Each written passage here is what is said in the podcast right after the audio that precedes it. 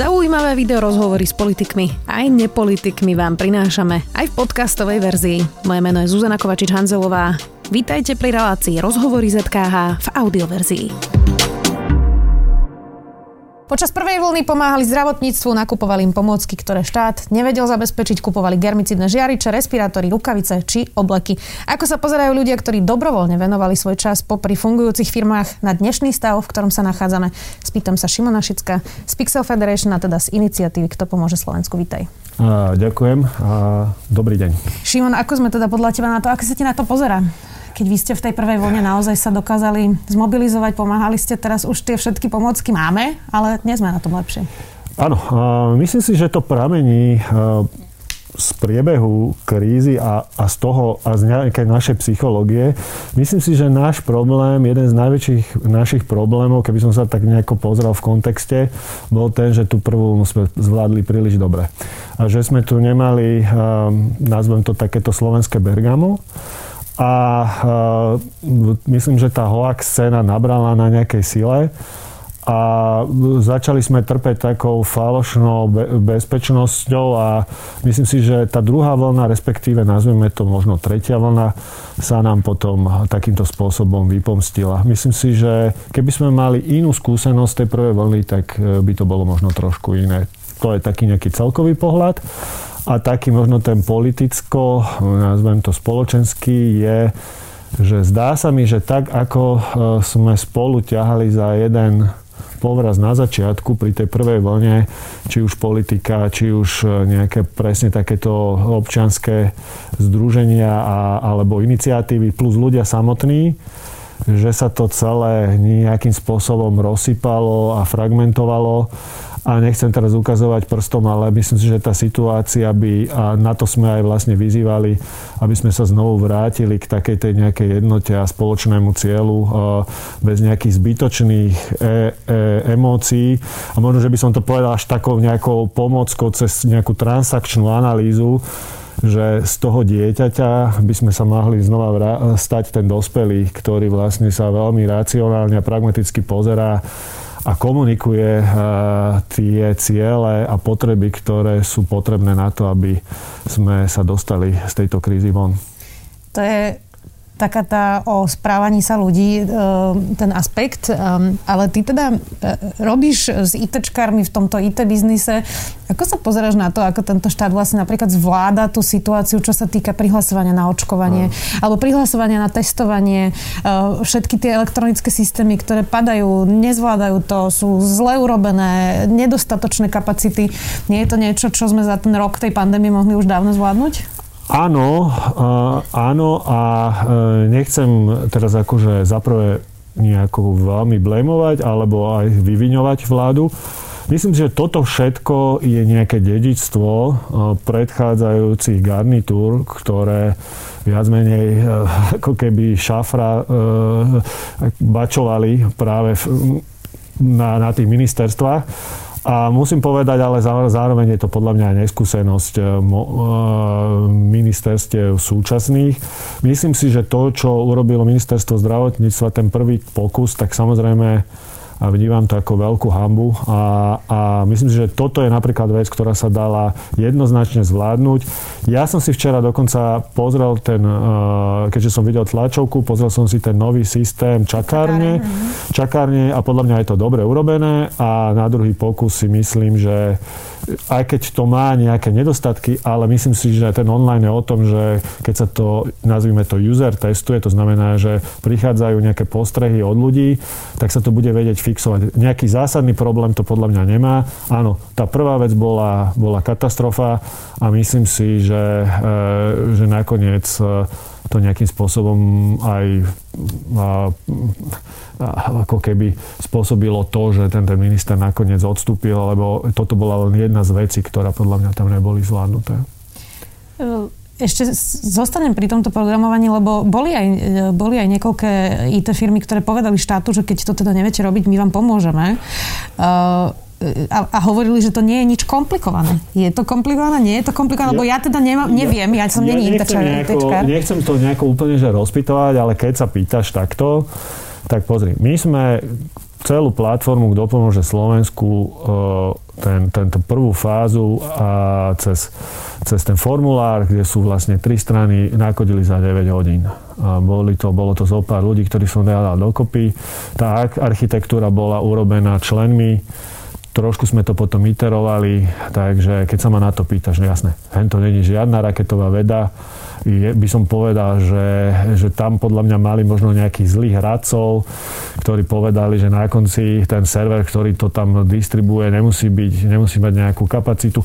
Oni, oni to, tá, tá, ten, ten, tá, tá architektúra, ten UX bol extrémne zle navrhnutý a, a, a v podstate všetci sme potom boli toho svetkom a musím povedať, že spravodlivosti to potom to ministerstvo vyžralo za to, čo ukázali a čo urobili.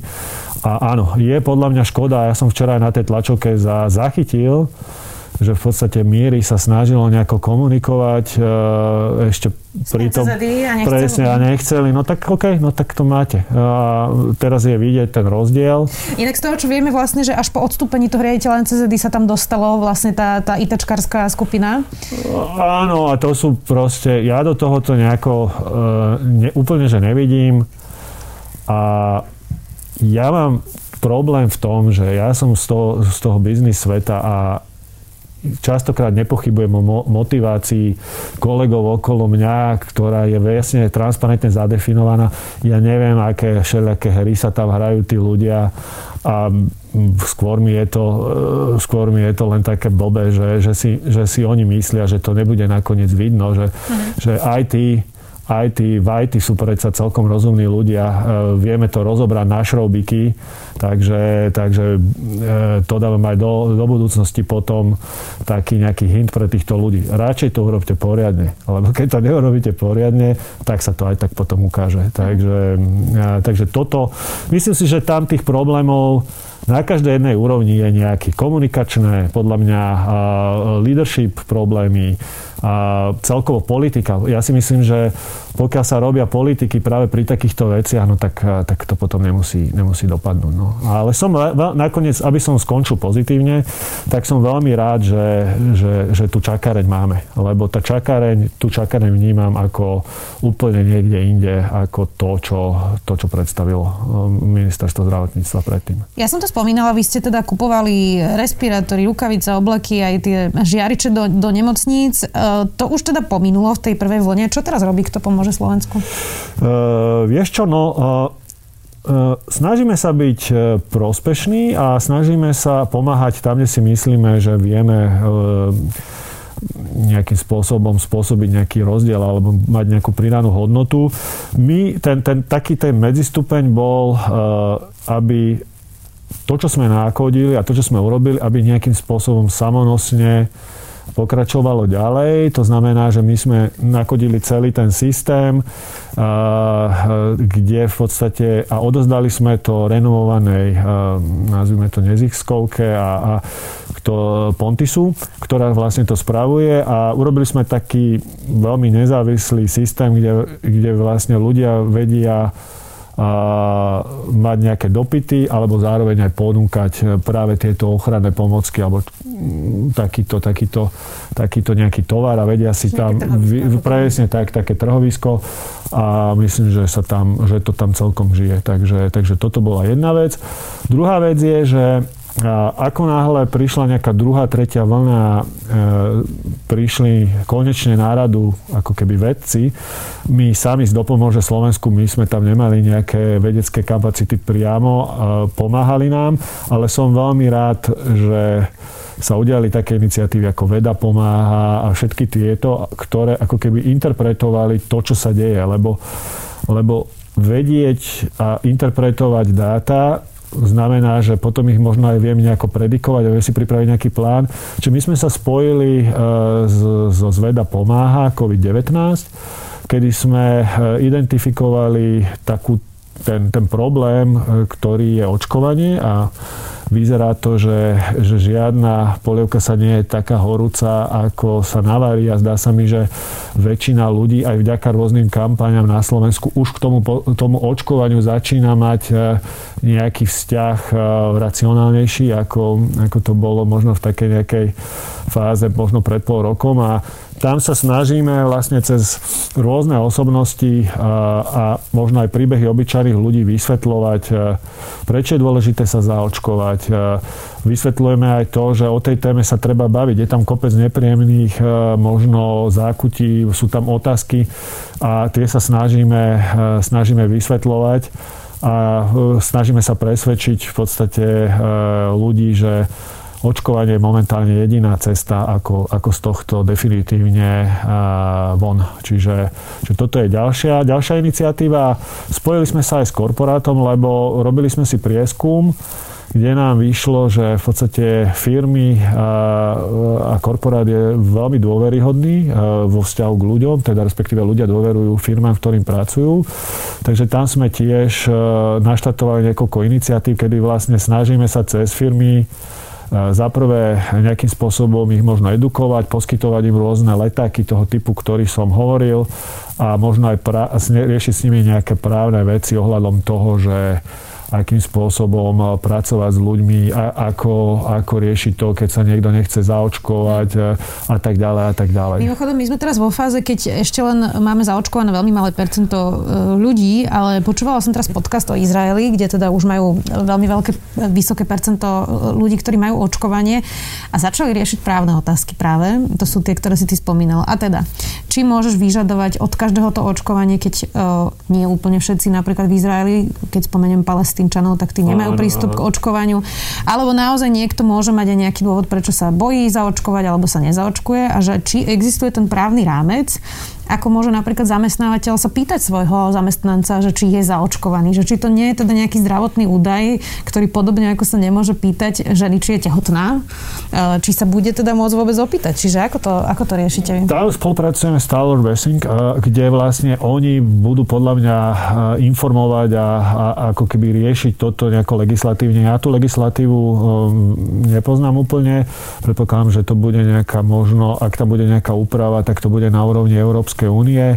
Je to také, nazvime to GDPR. Ja osobne si myslím, že práve tie demokratické, uh, de- demokratické zriadenia, práve toto je veľmi akože ošemetná téma a podľa mňa tam to netreba podceniť a treba to nastaviť tak, aby, aby naozaj sme sa nedostali do nejakého takého nejakého autorita, aktívneho módu a nakoniec zdá sa mi, že častokrát také tie technokratické autoritatívne režimy ako keby vedia handlovať práve túto pandémiu lepšie, ale je to kvôli tomu, že vedia využívať prakticky skoro všetky nástroje, aj tie represívne, čo si nemyslím, že Európska únia bude nejakým spôsobom chcieť úplne aktivovať.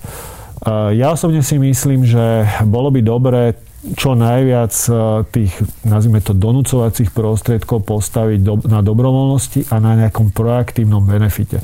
Napríklad, e, poviem príklad, myslím si, že e, u nás vo firme nebudeme nejakým spôsobom skúmať, že kto bol zaočkovaný alebo nebol, ale povieme, že ak si bol na očkovaní, tak máš dva dní voľna. A keď sa teda chceš preukázať, tak sa preukáž, my to od teba nebudeme žiadať, ale keď nám ukáže, že si zaočkovaný, tak, tak tých možností je možno, že, možno, že viacej a môžu byť aj proaktívne a môžu byť také, že nakoniec tí ľudia budú mať z toho nejaký, nejaký, nejaký benefit. Ale nemyslím si, že bude dobré nejako veľmi tvrdo represívne, ako za prvé vedieť tie dáta o tých ľudí a zároveň potom ich nejako, nejako postihovať. Myslím si, že to není, není dobrá cesta. Uh-huh. Čiže pozitívne ich motivovať. Presne tak.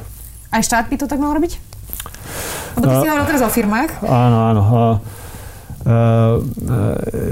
po, poviem to tak, že ja som v politike nikdy nebol a ani veľmi neplánujem, keď vidím všetko, čo sa tam vlastne deje a kto tam všetko je. Čiže uh, myslím si, že aj štát by mohol a nakoniec sú aj štátne zriadenia demokratických režimov, ktoré fungujú trošku viacej ako firmy. Musím povedať, že myslím, že Nový Zeland má takto nejakým spôsobom riadenú ten, ten štátny aparát. Myslím si, že definitívne štát by takto mal fungovať, pretože štát robí veľkú chybu, keď viní zo situácie svojich obyvateľov. A ak mám niečo tu napovedať, tak si myslím, že toto je jedna z veľkých chyb, ktoré sa v komunikácii dejú keď e, tu nerozprávame o tom, ako kto čo e, z obyvateľov, ako obyvateľstvo, neviem e, čo všetko.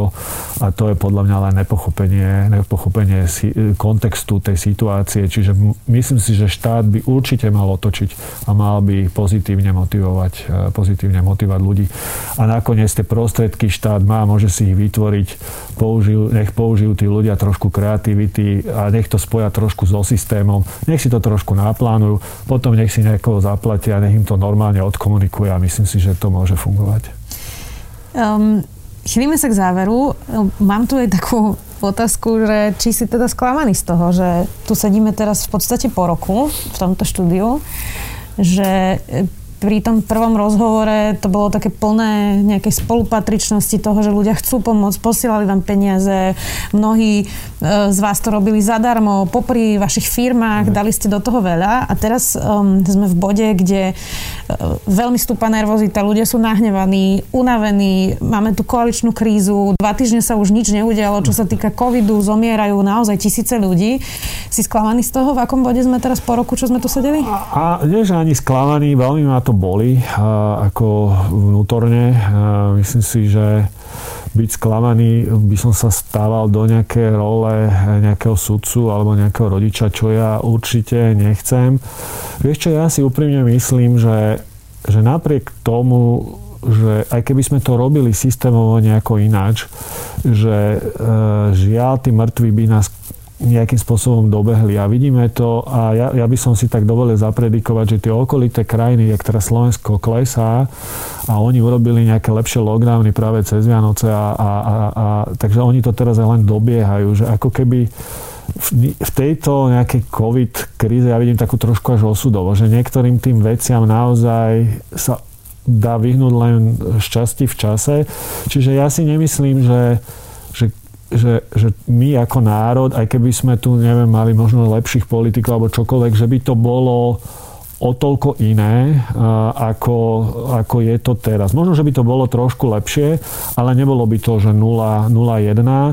A za ďalšie ja vnímam to, že tá spolupatričnosť sa podľa mňa, že že prehlušili ja len také tie možno správy, ktoré sú také bombastickejšie, ale že to sa tu proste deje. Nakoniec vidíme zdravotníkov, ktorí proste neustále bojujú, za čím je veľká vďaka a sú v tej prvej línii a musím povedať, že, že počúvam naozaj dobré správy. Myslím, že aj ľudia, ľudia sú k sebe trošku ohľadu plnejší a chápem, že sme všetci nervózni a, a táto kríza je proste úplne nášitá e, na našu psychiku, lebo naozaj, keď e, treba vydržať e, s prihľadnutím na budúce výhody, tak to ti poviem, že to nedokáže veľa ľudí. A tí, čo to aj dokážu, tak to musia mentálne trénovať. Čiže toto je najhorší typ krízy, podľa mňa, ktorý, ktorý sa deje. A ešte poslednú vec tomu dodám, že nakoniec oveľa e, podľa mňa krajiny, ktoré sú ďalej, to zvládajú e, tak ako my. Nakoniec aj ten Izrael. Oni sú prví zaočkovaní, ale ten počet tých mŕtvych, e, ja nepoznám tú prevalenciu a, a tú incidenciu tam, ale tiež si nemyslím, že, že to zvládli oproti nám na, na jedničku. Čiže nie som sklamaný, som smutný. To, to, že zomrelo toľko ľudí, to je, to je hrozné. A myslím si, že toto nám ešte dopne. Že podľa mňa my sme akože v takom šoku, ako keď sa niečo stane, ešte stále nevie, že, že čo, čo sa deje a, a že to, toto nám príde a že si ešte poplačeme tak rok po tom, čo, čo to odíde, že čo sa vlastne stalo, koľko vlastne ľudí zomrelo a nielen na Slovensku, na celom svete a aké to má, aké to má dopady a dôsledky, ale poslednú vetu, čo poviem, ja som optimista v tom, že každá jedna vec, ktorá nás nezabije, vie, vieme ju využiť na dobro. Takže ja verím v to, že niektoré veci sa posunú tým správnym smerom, či už v leadershipe, či už v politikách a nakoniec možno aj v nejakom tom spoločenskom, spoločenskom živote. Tak to zakončíme takto pozitívne. Ďakujem ti veľmi pekne, že si prišiel Šimon Šicko z Pixel Federation z iniciatívy K tomu môže Slovensku. Vďaka. Ďakujem ti za pozvanie. Počúvali ste podcastovú verziu relácie Rozhovory ZKH. Už tradične nás nájdete na streamovacích službách, vo vašich domácich asistentoch, na Sme.sk, v sekcii Sme video a samozrejme aj na našom YouTube kanáli Denníka Sme. Ďakujeme. Ja som Jakub Betinský. Ja Andrej Zeman. A ja som Miro Gašpárek. A spolu tvoríme vzdelávací podcast Pravidelná dávka.